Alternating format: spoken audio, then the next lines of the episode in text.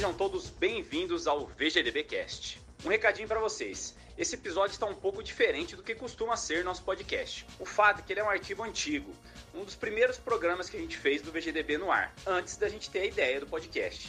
Mas decidimos postar para vocês porque o conteúdo é sensacional. Então, espero que vocês entendam e curtam.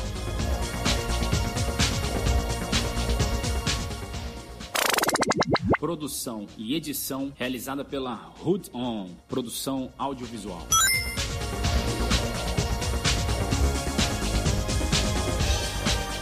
Estamos aqui eu, Edson Godoy. Vamos lá fazer mais um hangout hoje. Estamos juntos aqui para trazer todo mês um hangout com convidados especiais, especialistas nos consoles que a gente vai falar, né, nos nossos consoles tema. A ideia é desmistificar mesmo esses aparelhos, né? Falando sobre curiosidades sobre eles, até algumas informações que, por mais sejam consoles como o Mega Drive, são consoles bastante conhecidos, às vezes muita gente não sabia, então acho que vai ser bem interessante para vocês. O colecionador é apaixonado por games desde 1981, ele criou o canal Defenestrando Jogos no YouTube, que desde 2011 traz conteúdo retro gamer, qualidade e sempre com bastante opinião forte e cheio de saudosismo. Dá um alô aí pro pessoal aí, Fini. Fala pessoal, boa noite, vamos falar de Mega Drive porque eu quero Mega. E nosso outro convidado, colecionador de videogames por muitos anos. Hoje ele falou que se aposentou disso, largou mão dessa vida de colecionador mas continua apaixonado pelos consoles da SEGA. Em 2001, esse cara criou um dos maiores fóruns brasileiros sobre os consoles da SEGA, que é o SEGA Brasil. E além do fórum, eles têm um projeto sensacional lá, que é o Tectoy Week, que é uma verdadeira enciclopédia sobre todos os lançamentos de jogos e consoles da Tectoy. Então, Dá um alô aí pra galera aí, Jair. É um prazer estar tá, tá com o Godoy e, a, e o pessoal aí. Vai ser bem legal esse chat aí, vamos ver.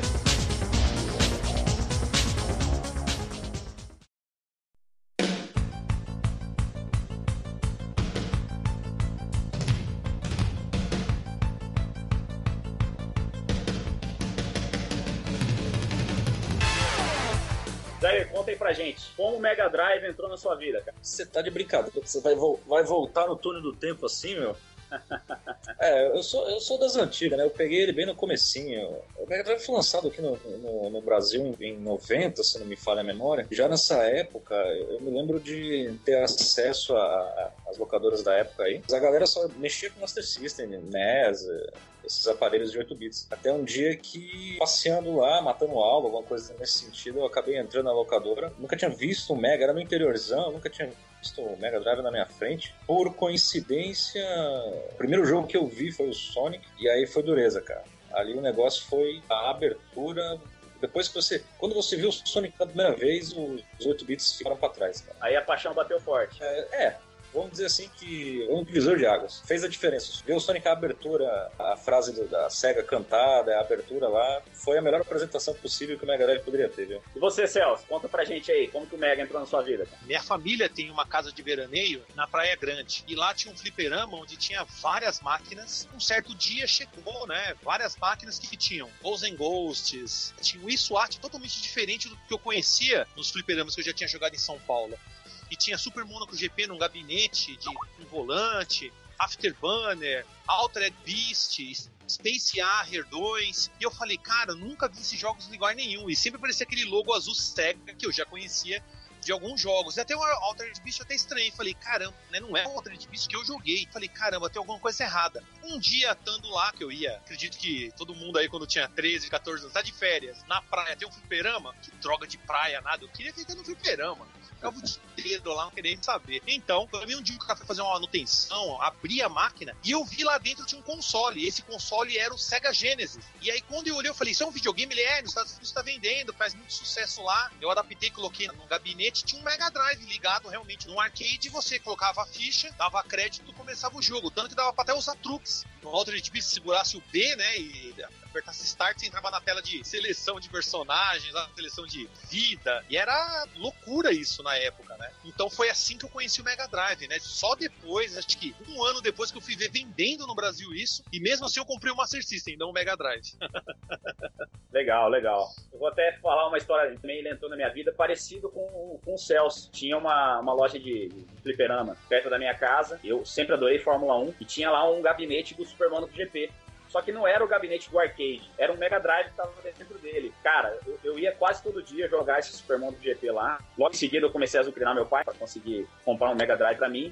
E aí, em determinado dia, eu comprei ele. Lógico o do GP foi o primeiro jogo que eu peguei. E eu lembro que tinha um outro jogo também que eu, que eu acho legal até hoje, que é um beat'em up, chama Roll ou Lunark, né? Depende da, da região, ele tem esses nomes aí. Foi quase amor à primeira vista aí, como o Jair disse quando viu o Sonic. E tu, Bettini, conta aí pra nós aí. Tinha um colega meu que tinha uma revendedora de gás, morava perto da casa da minha avó ali. E um dia eu passando, só, só conhecia Nintendinho, pouco Master, que aqui é interiorzão mesmo, tinha pouco Master, acho que tinha uns dois, três amigos que tinha Master, era mais Nintendinho mesmo, os clones. Daí já ouvia falar em revista e tal. E um dia eu passei, ele tava no escritório com a televisãozinha de 14 ali jogando Sonic. E eu passei, dei uma voltada, a hora que eu voltei, igual o Jair falou, aquelas cores, aquela velocidade. Foi ali que eu acredito que é a mesma diferença do Atari pro NES ali, a gente sente dos 8 para 16 bits. A partir dali você. Foi brutal, né? Apaixonou o negócio. É. Jair, esse lance do Blast Processing, você acha que é só marca? Que é? Tem aquela propaganda lá do Sonic, comparação com, acho que com o Mario Kart, se não me engano. Sua opinião sobre isso aí? Boa parte é marketing, né? Realmente fazer diferença. O Blast Processing é um termo de marketing, mas por trás do termo existia ah, uma diferença técnica de velocidade entre as CPUs do Mega e do, do SNES, né? Naquela época, se comparar a CPU simplesmente por velocidade, você poderia comparar a CPU é, somente olhando a velocidade, né? É, é diferente de hoje que ninguém, ninguém liga para saber quantos gigahertz um PS4 tem ou um Xbox tem. Mas na época, o Mega ter o dobro da velocidade do SNES era super vantajoso, né? Super vantajoso pro marketing, mas em termos técnicos fazia realmente alguma diferença. Você pode observar, o Mega Drive possui jogos de esportes de navinha, famosos jogos de navinha, e requer uma velocidade mais rápida do CPU você percebe que o Mega tem muito mais opção do que o SNES nesse caso. E você, Celso, você que é referência hoje na internet em Mega Drive, aí, qual é a tua opinião sobre o hardware? O que, que você acha que se destaca? E sobre o Blast Processing, o que, que você fala aí?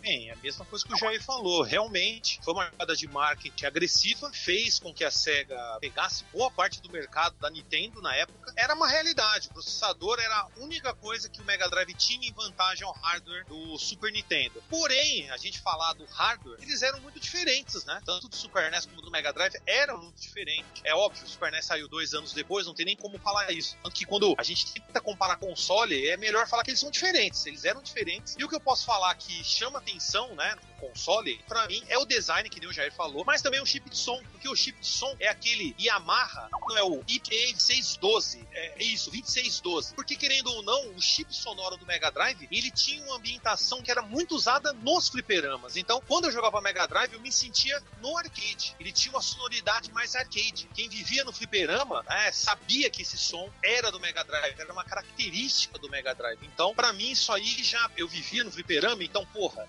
não preciso nem dizer, né? Foi isso que marcou muito para mim no console, né? Então, eu acho que o marketing estava mais que certo, ele explorou exatamente a qualidade que o Mega Drive tinha, aquilo que ele tinha de melhor, que era a velocidade do processamento, e também o hardware por ser diferente. Lembrando, né, ele também tinha o chip Z80, que também fazia o fazia áudio que, que era usado no Master System. Porém, a gente sabe, né, que o Yuzo Koshiro fez maravilhas com a trilha sonora de Revenge of Shinobi, Street of Rage, que até hoje são memoráveis, né? E não tem jeito, né? Falar de Mega Drive tem que cutucar os nintendistas. Você é nintendista, você não ia no fliperama, por isso que você não se importa com o som, né? Por isso que o som pra você, ah, eu prefiro orquestra. Não, você não ia no fliperama lá. Por isso, né, que você não, pra você não importa. Você não ia no fliperama, ficava em casa jogando Nintendo. Uh, né, os nerds lá tomando leite com pera. Mas é isso aí. O que o, o que o Celso falou, o que o Celso falou sobre o som é, é verdade. O som do o som do, do Mega, quer dizer, o projeto do Mega Drive foi baseado totalmente em cima da, dos arcades, né, da, da, da Sega, lá, o System 16. Então, para quem era rato de, de, de fliperama, quando quem era rato de fliperama se apaixonou pelo Mega de cara, não teve jeito. Né?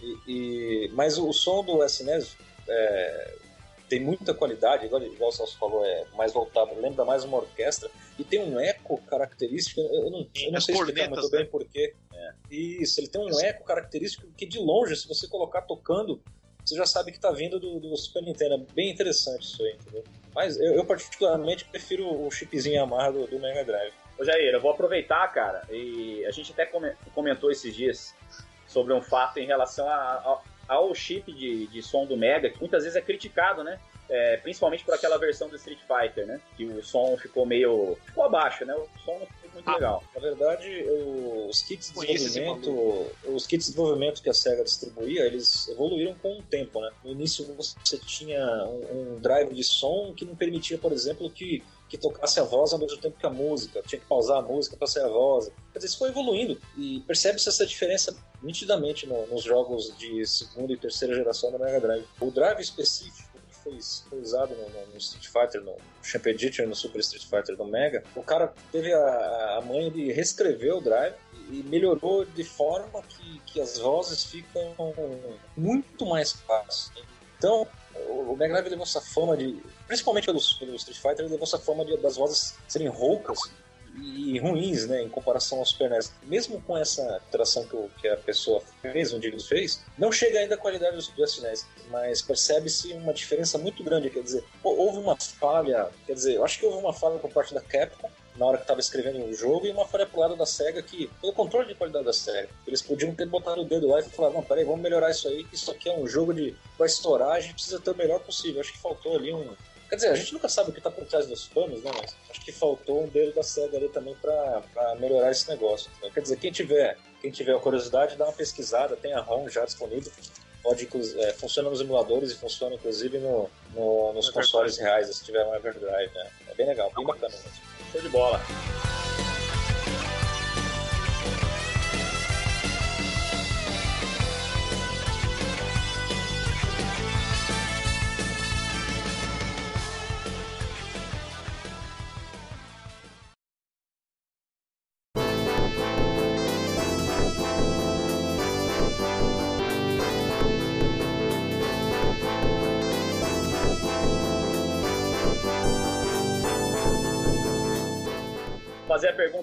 Agora pelo Celso. Você falou que teve Master System, né, cara, antes do Mega Drive, né? Conta pra gente qual foi o impacto para você é, dessa mudança, da transição do, do 8-bit com o Master System pro Mega Drive com 16-bit. Bem, a transição para mim já praticamente já havia ocorrido, porque na mesma época que eu comprei o Master System, meu primo também tinha comprado o Mega Drive. Então eu já estava jogando o Mega Drive. Se eu não me engano, eu só comprei o Master System em 91. E no final do ano de 91, já tinha Mega Drive nas lojas. Tanto que quando eu fui comprar o Master System no Mesbla, lá na Praça Ramos, aqui em São Paulo, lá no centro de São Paulo, eu cheguei com meu pai lá, o lojista falou: Ó, oh, tem um videogame novo aí, o Mega Drive. E eu não quis, porque lembra daquilo que eu vi no Fliperama? Eu tinha visto o Sega Genesis, eu achei que era um clone, tipo o Phantom System. Aí eu falei: Eu não vou comprar, é ser clone, eu não quero comprar essa porcaria clonada aí me lasquei, porque meu pai falou: não, se você quiser esse novo, eu compro. E pior de tudo, tava o jogo Truxton. Se tivesse Olha o Altered Beast rolando nas televisões, talvez eu teria comprado que eu falava, poxa, esse jogo que eu jogava lá naquele fliperama. Mas eu já tava mais que preparado. E outra, para mim a transição foi simples e eu já, nossa, tava assim, querendo muito, porque era como se era como ter um fliperama em casa. Obviamente você sentia que tinha uma certa diferença. Mas é como eu falei, o áudio tava lá, a jogabilidade tava lá, você não perdia a jogabilidade no Mega Drive. O Mega Drive praticamente entregava o jogo na sua jogabilidade idêntica. Óbvio que nem Ghost in Ghost tinha um gráfico diferenciado, mas mesmo assim, o jogo tava lá, eu conseguia fazer as mesmas coisas que eu fazia no arcade. Então, para mim, é isso, isso era imprescindível, né? Óbvio, né? Essa questão de gráfico aí sempre, né? Ah, que não sei o que, mas sei lá, eu queria me divertir. O Mega Drive conseguia trazer isso e trazia muitos jogos, como falei, que eu jogava no arcade, né? Os Shumamps, jogos de plataforma, alguns que eu só fui conhecer anos depois e tinha pra fliperama, então para mim foi algo muito simples e não foi tão chocante, né? Eu acho que a, o Atari do Master System foi muito mais chocante, mas eu já me chocava mais no fliperama, né? Aí no fliperama tinha gráficos lá que você falava, velho, nem o Mega Drive nem o Super NES faz isso aí, então eu já tava chocado muito mais, né? Que eu vivia nos fliperamas. Quando eu vi aquela máquina de seis jogadores da, da Konami, do X-Men, falei, ixi, mano, nenhum console faz isso aí nunca. E só com 32 bits, talvez, né? E ixi, tava longe disso acontecer. É. Mas para mim foi bem tranquilo essa, essa mudança, porque para mim aconteceu muito, muito ao mesmo tempo. Né? Assim que eu tava com uma System, meu primo já comprou o Mega, então foi tranquilo, assim, não foi algo muito chocante, né? Eu já tava meio que querendo isso preparado para isso. Assim, eu, eu também tive, que nem o Celso, assim, eu comecei. Eu comecei com Atari, né? Mas é, demorei bastante para ter um Master. E nem sonhava em ter Mega Drive por causa do, do preço. Para ter o Master System já foi um parto para conseguir né? meus pais, é, para conseguir fazer meus pais comprar, né? O, o Master System, porque eu já se viu um videogame, vai queimar TV, não sei o que, não sei o que, blá blá blá, né? Aquela velha história. E, mas, pô, eles trouxeram, lembra, no porta-mala, trouxeram do Carrefour, cara. Eu morava no interior do Goi de Goiás. Puxa, a história é longa, mas enfim. Joguei muito Master e frequentei muito fliperama, então Alter Beast, Golden Axe, é, dentre outros jogos, jogos que, que, eu via no arcade, eu tive acesso no Master System, quer dizer, foi, era fantástico. E Mega Drive eu, eu, eu conheci inicialmente por primos, não vendo, mas por eles contarem. O pessoal que morava na capital, vamos dizer assim, pô, você tá jogando Master System, Mega Drive? Não sei o que. Cara, não tem a mínima ideia. Se meu pai já, já suou pra comprar o Master o Mega Drive, esquece, esquece. Vou, vou morrer com ele aqui. E aí, como eu falei, quando cheguei na. Eu, sem querer, cheguei naquela locadora lá e dei de cara com, com o Mega Drive. Foi em 91, né? Porque era, era com o Sonic. É, eu dei de cara com o Mega Drive rodando o Sonic. Aí eu percebi a diferença, o, o impacto. É claro que você vindo dos arcades, de repente, não era grande novidade, mas para você ter aquilo em casa foi algo tá gravado no meu cérebro a abertura da, da SEGA falada e a, e a música do Sonic lá, fantástico. Aquilo lá, é... só que viveu sabe como foi.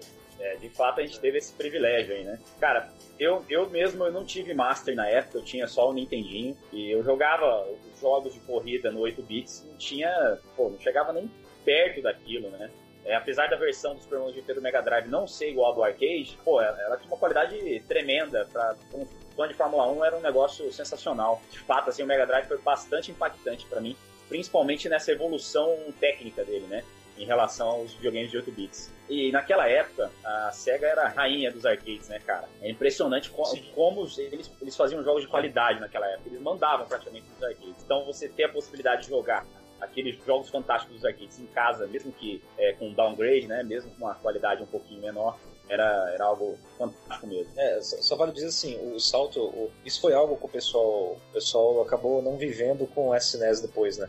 Porque o salto dos outros 8 bits pro, do Master e do NES pro Mega, o salto foi bem grande. Quando chegou o SNES, quer dizer, o pessoal já estava meio que já conhecia os 16 bits, então o impacto não foi tão grande. Quer dizer, quando eu vi o Super Nintendo a primeira vez, o impacto não foi da mesma, não foi a mesma forma. A diferença, quer dizer, claro que F0, os, os jogos da primeira leva, né, F0, Mario, eram são fantásticos, mas o impacto não, não foi a mesma coisa. É isso aí. Já tá meio acostumado, né, do Mega pro Super Nintendo ali, mas do, da época do Master System mesmo. Eu consegui comprar o meu Mega só em 95, cara. Quando lançou, eu lembro que tinha um amigo que o pai estava no Japão, eu acredito que, que ano de 90 mesmo, ele já fui na casa dele, vi, vi ele jogando no Quackshot, que, que era aquilo, cara? Era coisa linda. Você ficava vendo aquela fase de dentro da pirâmide lá, você ficava vendo os detalhes e tal. É uma coisa que é, é, é o que você estava falando mesmo, só, só quem viveu sabe, sabe como é que é consegui comprar em 95, quando eu comecei a trabalhar no cartório, que eu, graças a Deus eu trabalho até hoje. Eu comecei a trabalhar e tinha uma, uma lojinha de, de foto ali, o cara trazia as coisas do Paraguai, aquele mega, que eu, aqui mesmo, mega do Tectoy difícil aparecer, é só aquele japonês com caixa branca, estradinha, e daí fui lá, comecei a trabalhar, na primeira semana fui lá comprar, daí o cara não quis vender pra mim, falou, não, na hora que você dá a entrada, você vai, você vai comprar o mega. Eu não aguentei, fui lá e comprei um Master usado meu. Eu fiquei uns seis meses juntando dinheiro para daí conseguir comprar um Mega Drive. Isso já era 95, já, já tava coisa, mas no começo era só a, me, a mendigação mesmo, vivia de amiga em amiga, puxando o saco e pedindo para poder jogar na casa dele. Mas ó. Mas já... é essas histórias que marca mesmo. Com certeza. É, é, ter essas histórias pra contar é um negócio muito gostoso, né, cara? É, é muito legal. Vou lançar uma pergunta que vai causar polêmica aqui. Quem ganhou a guerra dos consoles 16 bits pra você? Mega ou Super Nintendo? Complicado falar, porque o Super Nintendo é que dois, três anos mais velho que o Mega. Ele, no, no, final das contas, ele se saiu melhor, mercadologicamente e tal. Mas pra gente, pra mim, é, prefiro o Mega Drive, que marcou e tal. Então, ah, se fosse até hoje, se for pra, pra falar, é, eu prefiro o Mega. Pra mim, quem ganhou foi o Mega. Mas eu sei que o Super Nintendo teve sua vida, tá? foi bem melhor, mas sei lá. Complicado essa pergunta. Né? essa, essa é pra colocar os convidados em ma maus lençóis aí. eu acho que nem o Mega nem o Super NES ganharam essa disputa. Quem ganhou realmente foram nós, os jogadores. Não foi nenhuma empresa que ganhou. Boa, entendeu? Boa, porque querendo ou não. Excelente. Porque assim, porque querendo ou não, a gente vai falar o quê? Ah, o Super NES vendeu mais. Vendeu 10 milhões a mais. Isso a gente voltando lá em 1990. Vender 40 milhões de consoles, que foi a estimativa do Mega Drive, 50 milhões do Super Nintendo, já foi uma coisa fora do, do normal pra época. Então, 10 milhões, nossa, isso aí fez o console perder. Eu não acho que é demérito ter vendido menos de 10 milhões. Isso foi um problema da SEGA. A SEGA parou realmente de produzir, de lançar, enquanto o Super NES ficou lançando um monte de pack, aqueles, aquelas consoles com Donkey Kong, com Rei Leão, com não sei o que, e um monte de cara comprando. E principalmente, né, em outros países, como no Brasil e outras terras que ainda não tinha chegado, né? Porque em 94, desculpa, 94 já tinha PlayStation, tava sendo lançado um PlayStation lá fora. Então já, já tinha matado todos lá no exterior, isso já tinha morrido faz tempo. Então vendeu em outras áreas, não vendeu necessariamente ali na, na, na no foco Estados Unidos e Japão. Então, para mim, não teve um vencedor, né? O Mega Drive fez tão bem quanto o Super Nintendo. O Super Nintendo trouxe uma outra, uma outra proposta, que o Mega Drive tinha proposta de trazer jogos de arcade. O Super Nintendo teve uma proposta de trazer RPGs, jogos de aventura. Por isso que ele tinha aquele controle, né? O famoso osso de cachorro, né? Por isso que ele tinha aqueles RL. Ele era para jogar de uma forma diferenciada. Ele era, um outra, era outra coisa. Né? Era, um outro, era uma outra proposta do videogame. Então, para mim, quem ganhou de verdade fomos, fomos nós. Porque se a gente pegar gerações atuais, não tem nem um décimo jogos que a gente teve. A concorrência foi bacana, foi tão assim. É, é, vamos, a gente pode até dizer que teve alguns momentos desleais, né? Na época do NES, né? Com o contrato de exclusividade da Nintendo. Parabéns, Nintendo, por ter fudido o mercado de games, né? Mas isso deixa para um outro, outro dia. Mas eu acho que quem ganhou de verdade foi a gente, porque teve uma concorrência muito forte, as empresas queriam fazer melhor, seja no Mega Drive ou no Super NES. Então a gente tem uma biblioteca gigante. Duvido que quem está assistindo vocês, ninguém jogou todos os jogos desses consoles. Impossível. Não existe ser humano que jogou todos os jogos de Mega Drive e disse, ah, vou jogar todos os jogos. Isso é balela. Ninguém jogou. Tem jogo que a gente nem sabe que existe. Aqueles jogos de estratégia em japonês. Então por isso que eu falo, quem ganhou foi a gente. Não a empresa. A empresa tá cagando e andando pra gente. Então quem ganha é a gente, não eles. Eles que se danem. Ah, vá. Pistas. Bicho nojento nazistas, esses são os bichos nojentos. É isso aí, Celso. Mandou bem na resposta aí, cara. Se, se saiu bem aí da, da, da, é, da saia essa, justa. Saia justa eu já tô acostumado. eu coloco os outros na saia justa agora. É isso aí. O, o Celso aí foi político porque ele tá com medo de, de tomar umas varas, né, meu? Mas o. Que isso? Não, assim, de coração é sempre tem o Mega Drive. Mas é como eu falei, a gente ganhou. Eu, eu pude conhecer o Super Nintendo, joguei vários jogos. Por que, que eu não ganhei? Eu que ganhei. Que se dane a Sega Nintendo. O que, que eles, eles fizeram assim? Eu vou fazer é pro Celso. Se dane, é, empresa, mas tem mais que se ferrar mesmo. Faz jogo pra mim aí, fica de boas. Não, não se ferra não, se não falha, a gente perde tudo.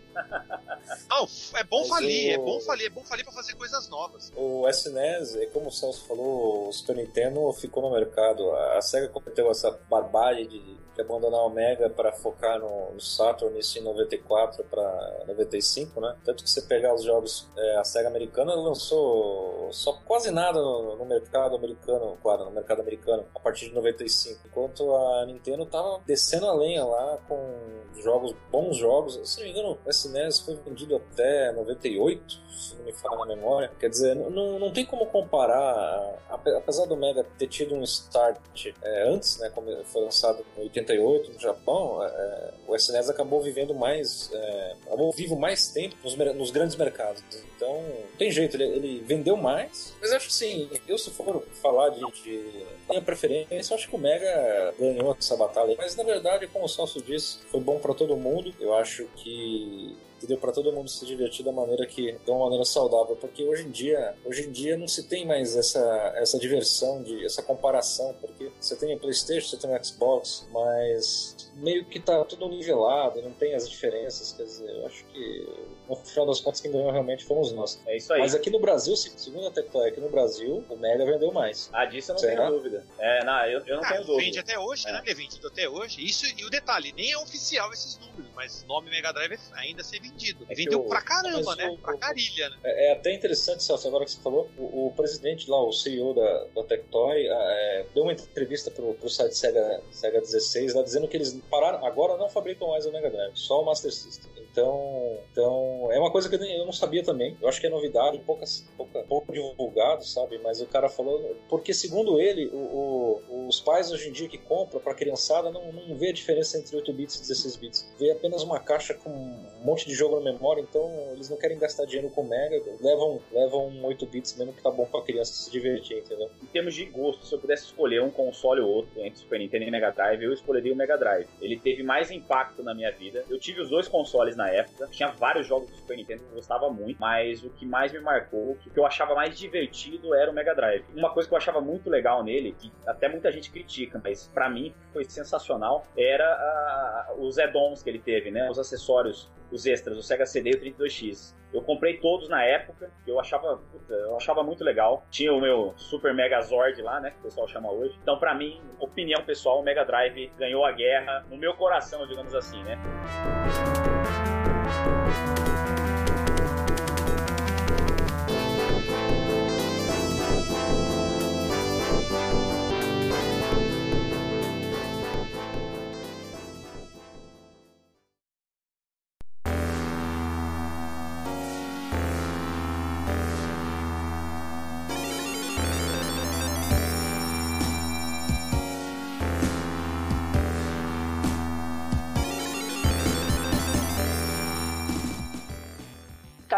Acessório, Sega CD 32X, mas o Mega foi famoso também porque teve diversos acessórios bizarros, cara. Teve aquele Activator, teve muita coisa aí. Qual que é a sua opinião? O que, você acha que marcou? O que, que você acha que foi fracasso? Naquela época se tentava criar coisas diferentes, muito mais criar coisas diferentes do que se tenta. Hoje em dia Hoje em dia a gente mal tem uma pistola, né? Se eu não me engano, os consoles atuais têm pistola? Nem sei se tem, cara. Mas naquela época se tentava criar, tirar um coelho da cartola quase todo, todo ano para ver se conseguia vender mais, né? O Activator foi uma coisa que, no papel era fantástico, mas na prática não servia para nada. Quer dizer, sei lá, era um marketing totalmente uma propaganda totalmente enganosa, né? Fora isso, é, você tinha algumas, tipo aquele, aquele taco de beisebol, que também não serve para basicamente nada, tinha um taco de golfe, se não me engano, também. Quer dizer, são, são coisas muito muito esquisito, assim. Hoje em dia você nem imagina, né? Quer dizer, qual seria o acessório hoje para um console atual que você fala assim, nossa, isso aqui é de nicho, né? Sei lá. Até as guitarras se popularizaram de uma maneira hoje que nem, nem, são, nem são consideradas de nicho, né? Mas falando do Mega Drive especificamente, algo que eu acho muito, muito da hora, é sinistro, assim, é aquele primeiro modem que foi lançado no Japão, o Telemodem, né? Que foi prometido para ser lançado nos Estados Unidos, tem até propaganda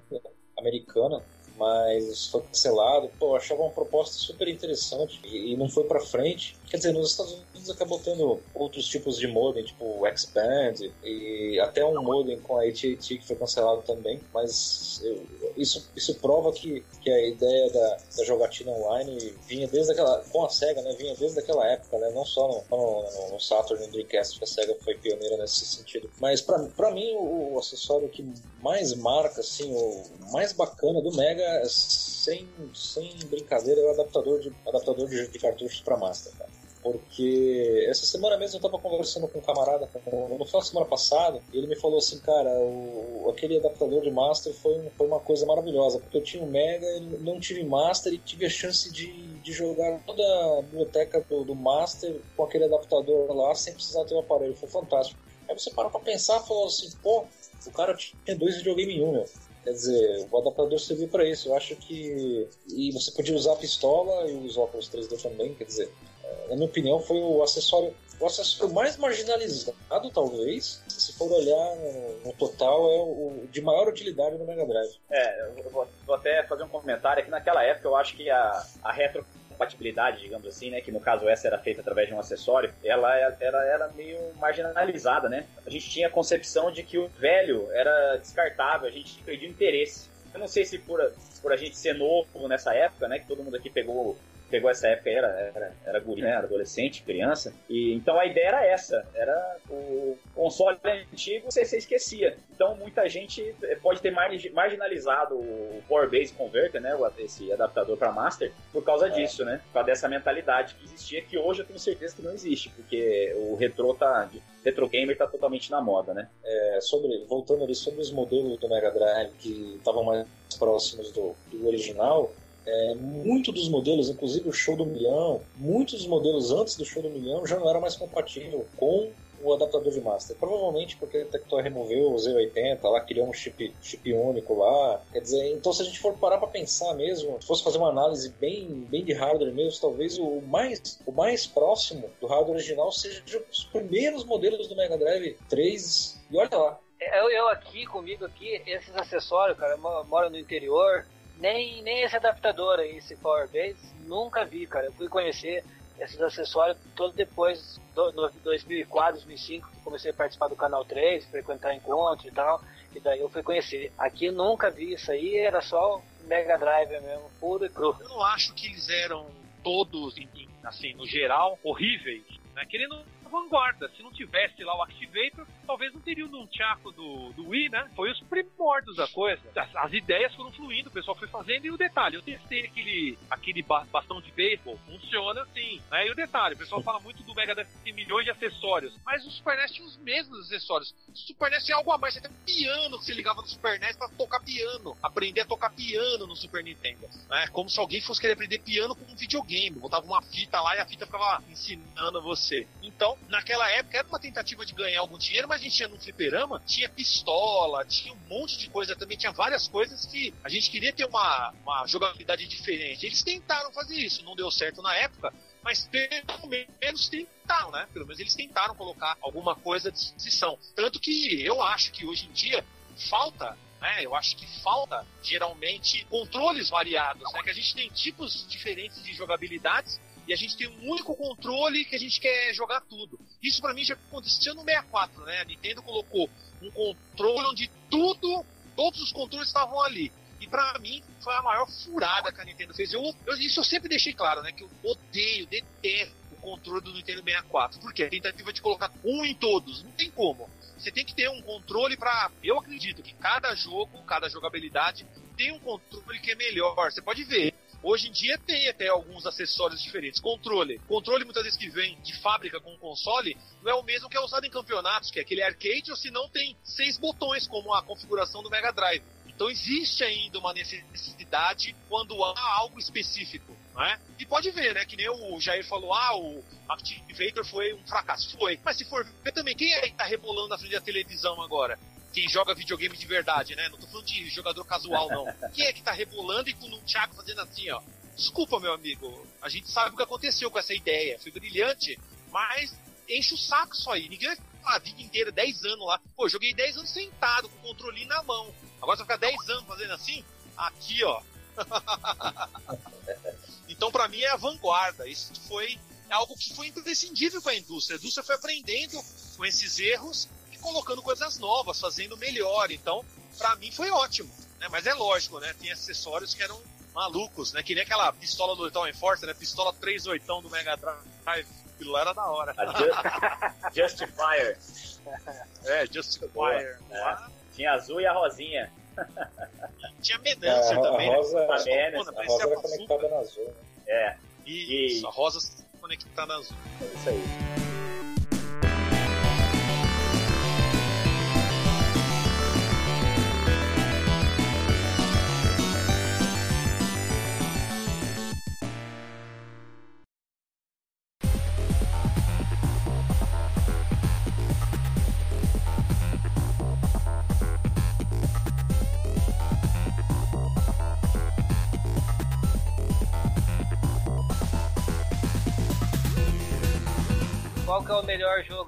Drive para você? E se eu fosse poder escolher cinco jogos para jogar, esse melhor e os outros quatro, quais seriam? Eu acredito que o mais, o mais marcante para mim, eu acho, apesar do Super Mario GP ter sido a razão de eu ter comprado o console, eu acho que o mais marcante é o Streets of Rage, cara.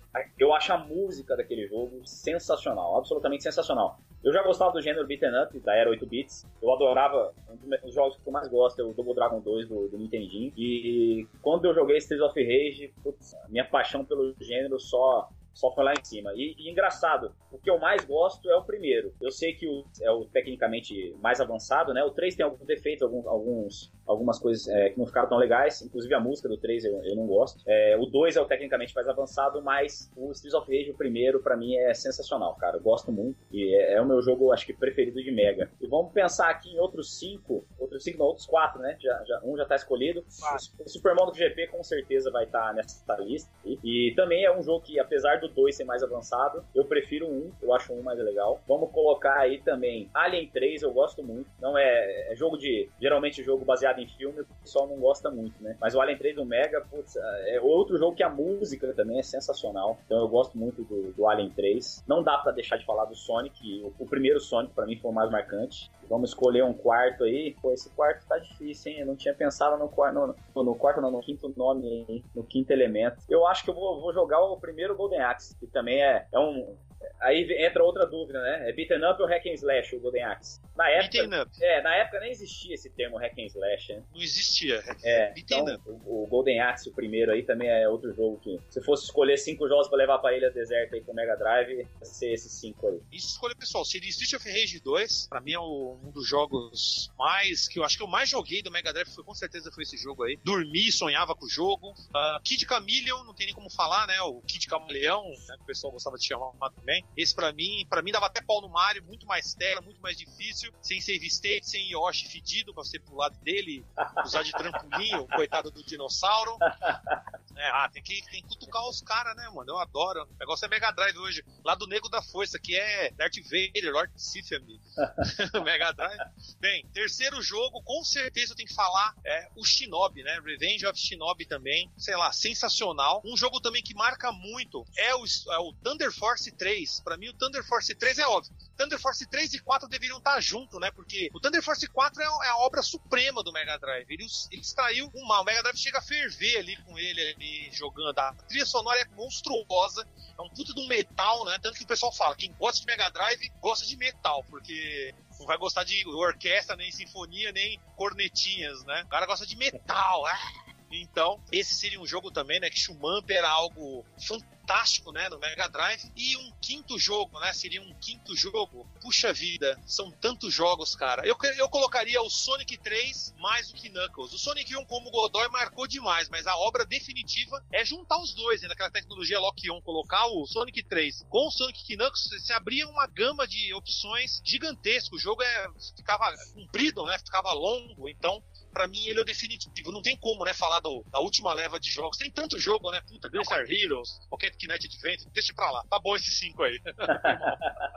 Muito jogo. É, tá complicado, viu? Porque todos que vocês falaram são fantásticos. Eu, o Celso bateu na tecla certinho. Thunder Force 4 pra mim é o, é o, é o top. né? É, nossa, é fantástico. E a trilha sonora é aquele que você carrega hoje no, no seu iPod aí tranquilamente pra escutar, porque é fantástico. Agora, agora escolher uma sacanagem. Esse tipo de pergunta é uma sacanagem, mas já que, já, já que o Godoy tá pagando a gente, né, meu? Vamos ter que falar, né? Só isso. O... pagando bem. Né?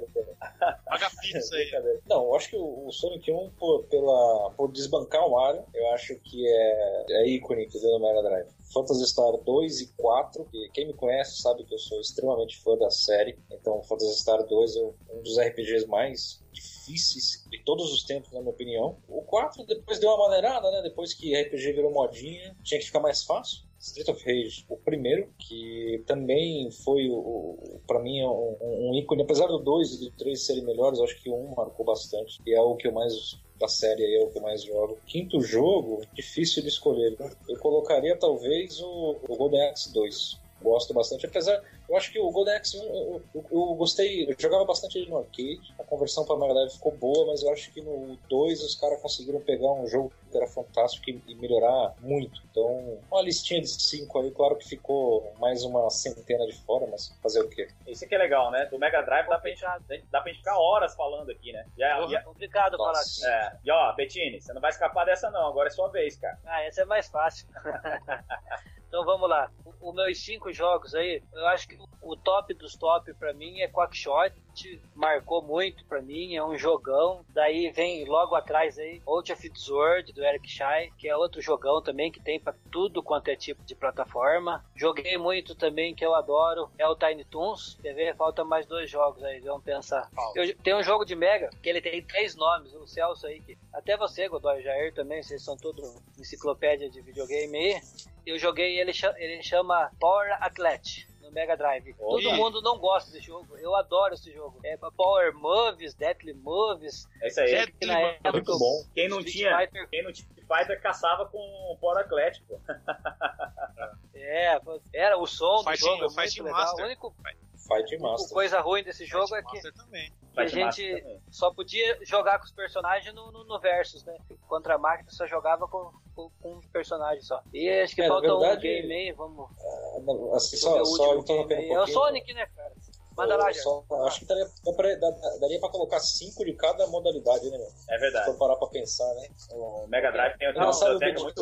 Silent Hill ali. A gente falou do, do, do Quackshot, né? Foi o único que lembrou dos jogos da Disney, né? Porque se for pelo Quackshot, Cast of Illusion, World of Illusion, quer dizer, tem uma gama enorme aí que Só clássico. é, não, não falta opção, né? Wor- World of Illusion entra na minha lista também, cara.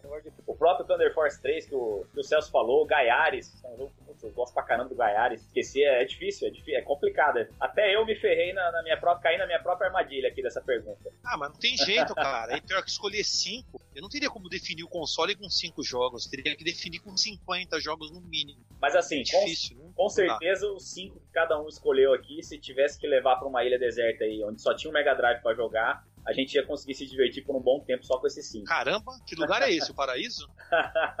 Mas é isso aí.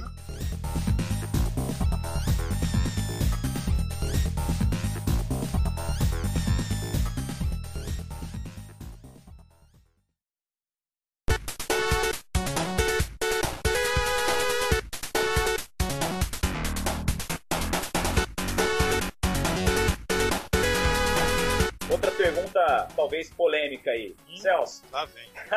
Diga. a- Manda. Você acha que as grandes third parties que faziam jogos pro Mega, como a Konami e a Capcom, por exemplo, colocavam programadores de segunda linha pra criar os jogos no console, cara? Ah, olha, eu acho que a Nintendo ela acabou sendo muito influente devido àquilo que eu já tinha falado, né? Ao contrato de exclusividade que ela tinha criado né, com as empresas. Então, eu acho que sim, cara. Não que eles colocavam o pessoal de segunda linha, mas o- a galera também tinha uma certa dificuldade de programar com os consoles da Sega, porque a maioria não sabia, não sabia programar no console, porque praticamente pegaram quase no final da geração, né? quase no final do, do 16 bits. Foi um negócio assim que todo mundo conheceu na época.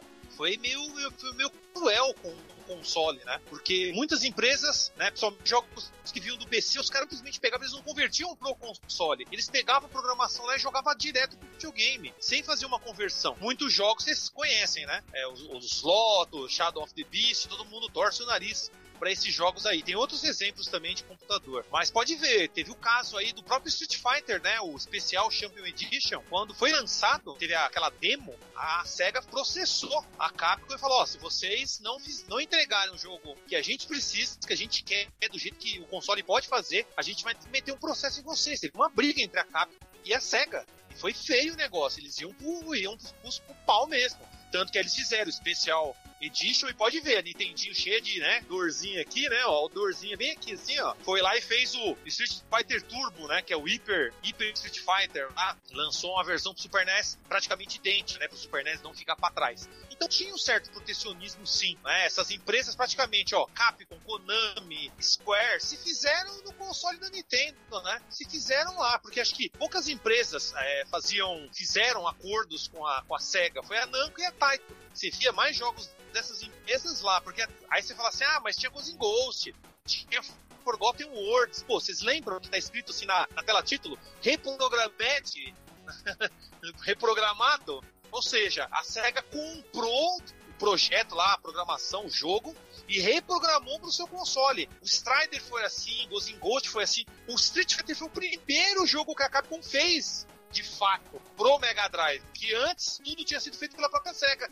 Até o Final Fight, foi a SEGA que fez lá no CD, ela reprogramou o jogo. Então, olha só, para mim sempre teve isso, né? Tanto que podem ver, né? Se a gente pegar os. A gente não falou, a gente está falando das nossas escolhas de jogos. Mas se a gente pegar o final da vida do Mega Drive, os melhores jogos estavam lá. Por quê? Porque já não tinha mais essa preferência. A Konami trouxe Castlevania, o Rocket Knight Adventure, e aí a gente tem a Twister, que trouxe jogos incríveis, como Gunstar Heroes, né? Tem o Adventure of Batman Hobby da Turtoise Inc. lá. Jogos que usavam, usavam e abusavam da qualidade gráfica do Mega. Então, obviamente a gente tinha.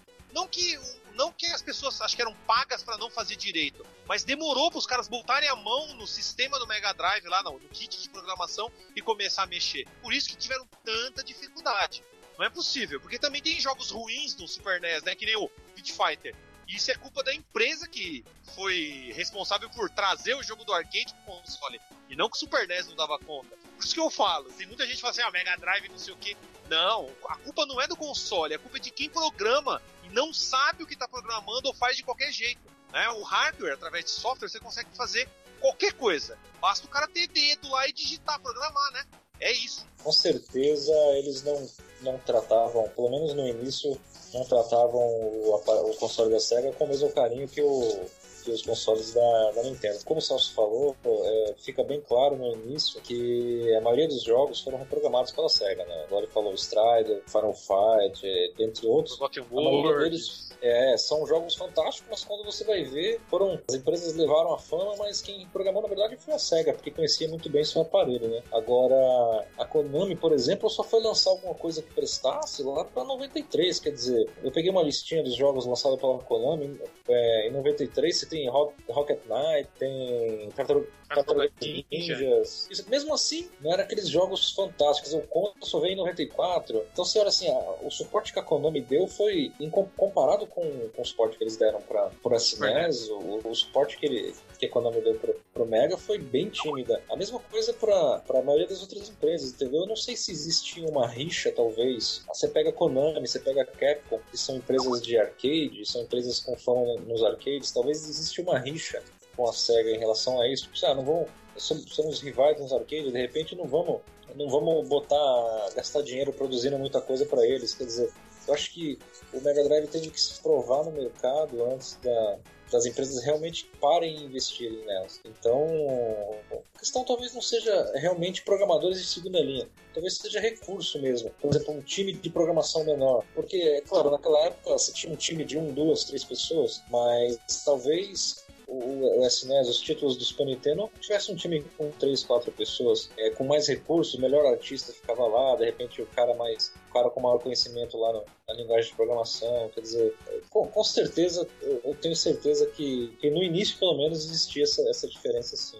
É, eu, eu concordo contigo. É, é, isso é, inclusive, visível em várias franquias, né? Basta ver, por exemplo, aquela versão que fizeram, aquele remake, né? Dos jogos de Mega Man, por exemplo. Dá pra ver que não, não foi feito com primeiro, né, cara? Aquela Mega Man The Willy Wars, é, que, que, inclusive não saiu no, no Ocidente, né? Ficou só na, na, no Ocidente, não, não saiu nos Estados Unidos, ficou só na Europa e no Japão. Dá pra ver que é. faltou esmero dos caras que estavam fazendo o jogo. E em vários casos, assim, você sente que que faltou uma, uma maior dedicação dessas empresas para com o Mega Drive. Mas eu acho que isso tem muito a ver com aquilo que o Celso disse, né? Trabalho forte que a Nintendo fazia em relação a optar a soft, a, a soft house para fazer os jogos pra, só para a empresa ou manter jogos de alta qualidade só na empresa era muito forte. Né? E isso começou desde o Nintendinho. Foi no Nintendinho, com aquele império todo que o Nintendinho conquistou, que eles começaram a, a fazer essa cooptação aí e deu muito certo. Tanto que atrapalhou um pouco o Mega Drive de não ter determinadas franquias aí que o pessoal lançava mais pro Super Nintendo ou lançava de melhor qualidade no Super Nintendo. Né? Nintendo proibia, né? Em muitos casos proibia. Nintendo proibia, né? Não, no 8 não, no 8 bits ela não só proibia. É, isso aí. No 8 bits era, não, mas não, não tinha como. Master System só tinha jogo da Taito. A Taito foi a única que não, não, não aceitou esse tipo de contrato e o Master System teve que fazer tudo. Praticamente a SEGA teve que fazer tudo sozinha. E o detalhe, a punição era a seguinte: se a empresa fizesse produto console, ela perdia, porque a empresa dava para Nintendo e Nintendo pagava uma porcentagem para ela sobre as vendas. Então ela perdia aquele valor no lançamento dela, perdia todo o valor. Era um negócio foda, entendeu? muito. Posso falar a palavra? Não, zona.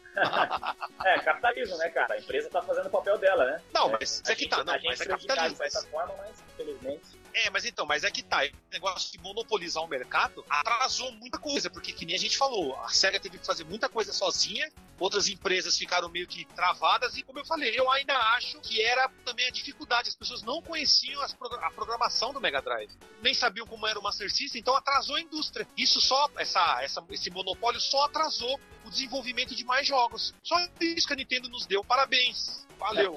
Eu acho que assim, eu tenho uma visão, eu concordo com o Celso, mas eu tenho uma visão um pouco diferente. Eu acho que isso, no, no final das contas, pro Master System e pro início da vida do Mega Drive, foi até meio que benéfico, porque a SEGA, no caso do Master System específico, a SEGA tirou leite de pedra. Quer dizer, ela tinha que produzir basicamente tudo pro Master System. Então, o Master costuma ter poucos jogos mas, de cada gênero, mas bons jogos. Então, você via que eles tratavam as coisas com esmero, porque só eles que tinham, só eles que trabalhavam lá. Quer dizer, você tinha software houses na Europa também trabalhando, mas os jogos na época vindo da Europa eram muito ruins. O... mas era mais pra computador, ah, né, gente? A maioria, a maioria das empresas europeias faziam jogos para computador e não para console. Sim, eles mas, faziam conversões o Master depois. Teve, o Master teve muito jogo na Europa depois da, da década de depois da década, depois de 92, teve muitos jogos ainda, mas pô, baseado em licenças de filme, Homem-Aranha, aqueles, sabe? jogos ruins mesmo. É, e vários então, deles chegavam, digo, assim, chegavam aqui no Brasil. Mas então, eu, eu até entendo o que você fala, mas eu falo, mas eu só, assim, só pra complementar. Eu não acho que foi tão benéfico assim, porque se a Nintendo não tivesse feito esse monopólio, outras empresas teriam arriscado, teriam lançado os consoles. A Capcom queria ter lançado um console, não sei se você já viu, mas a CPS System era para ser um console. Só que a Capcom desistiu porque não tinha como ganhar da Sega e da Nintendo. E outra, se as empresas tivessem feito jogos para Master System, a gente teria uma concorrência maior, teria muito mais jogos. No Mega Drive a gente teria uma competição muito mais leal, muito mais jogos, muito mais coisas, né? Então, não sei se foi tão benéfico assim. Foi bom pra SEGA, a SEGA se provou. Mas para nós, jogadores, eu não vejo isso como uma coisa boa, não. Se monopólio é. Pode ver, é o que tá acontecendo hoje. A gente fala Sony e Microsoft. O resto só tá, só tá lá, assim, sabe? Ah, tá lá por tá lá. Entendo o cara pode falar que, ah, não sei o quê, mas é só os fãs, só agrado os fãs e pronto. O resto tá jogando Microsoft e Sony. E aí, o que a gente ganha com isso? 10 jogos por ano. Porra. E tudo igual. A diferença é um frame. Um frame. Nossa, um frame. Não vou jogar mais esse jogo, vou jogar do outro console. Então a gente não ganha nada com isso. É o que é. aconteceu praticamente. Nasceu naquela época com essa merda que a Nintendo criou, esse monopólio maldito. É, eu acho que teve como a SEGA acabou mostrando é, competência nessa hora. Serviço. Porque de repente esse, esse, é. esse estrada tivesse sido feito a Capcom, talvez não fosse essa maravilha do jogo que é. Entendeu? A SEGA SEGA trabalhou bem na hora que devia trabalhar, entendeu? É, eu, eu, acho que por esse ângulo é interessante, é interessante isso. Mas realmente é claro que nenhum monopólio é bom para o mercado, nenhum tipo de monopólio é bom para o mercado. Né? Acho que o que, o que a, a, Nintendo fez foi errado, mas é igual o Poder falou, se a SEGA tivesse essa essa possibilidade também, também teria feito. Tenho certeza disso. Ninguém é santo é nessas obras na de ganhar dinheiro. Né? É isso aí, não. Querendo ou não, pra Nintendo foi ótimo. Né? Teve o efeito que eles queriam, né? Mas é isso aí. A Nintendo fez isso tal, mas ainda eu acho que foi um retrocesso. Atrasou um pouco a indústria e a gente vê hoje a esperança tá no indie, né? Qualquer um pode pegar agora e fazer um jogo. Isso poderia ter começado muito antes, sem essa ideia de monopólio. Tudo bem, capitalismo, mas, cara, dá chance para as pessoas trabalhar, a gente não é demais.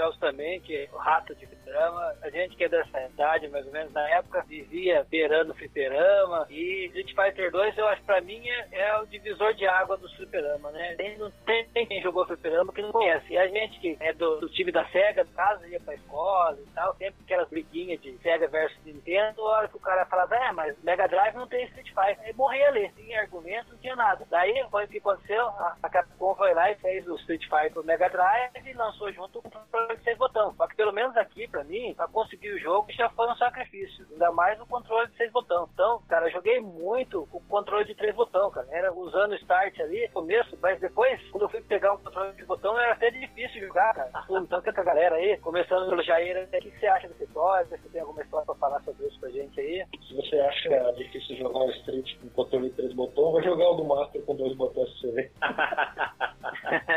é verdade. É, é, é, não tem nada a ver. Pô, é claro, tive a, o desprazer de jogar o primeiro Street Fighter no arcade, né? Aquele terrível lá, né? Mas o Street Fighter 2 também, igual você falou, foi um divisor de águas. Né? Eu joguei muito no arcade, depois chegou pra, pra, pra Super Nintendo também, joguei bastante no Super Nintendo, principalmente os Super Nintendo nos locadores estavam ligados só no Street Fighter, ninguém jogava mais nada além de, de Street Fighter nos né? Quando chegou pro Mega, eu tive o desprazer de tentar com o controle de três botões, né?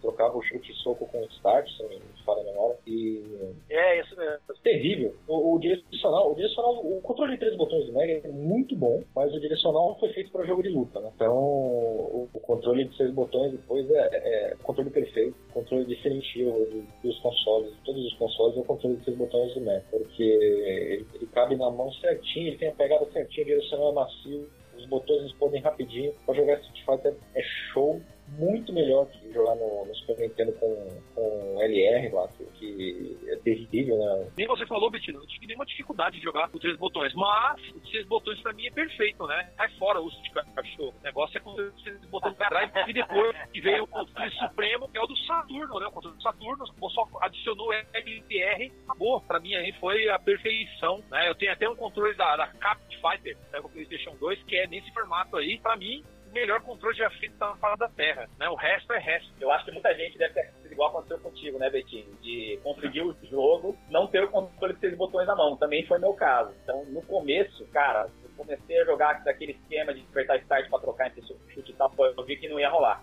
Aí foi a primeira coisa que eu corri atrás para conseguir, depois de comprar o Street, foi o, foi o controle de seis botões. E de fato, é, como vocês já falaram, o controle de três botões do Mega é, já era muito bom, né? Um, para mim, a, a, ergonomia dele para mim era muito boa. Até para mim, um pouquinho melhor do que era, porque o clone de que eu tinha era o Phantom System, que usa o mesmo molde do Mega Drive. Então, pô, eu não tive nenhuma dificuldade em me adaptar ao controle do Mega, entendeu? Mas de fato, o direcional dele não servia para jogo de luta. E ver aquele controle de seis botões, é, pô, fantástico, fantástico mesmo. E concordo com o Celso, é, talvez só o não seja melhor que ele, assim. É, eu acho que os dois são bem equilibrados. É, os dois têm, têm, características muito boas. Sem dúvida, são os melhores controles que, que, que eu, já, que eu já joguei.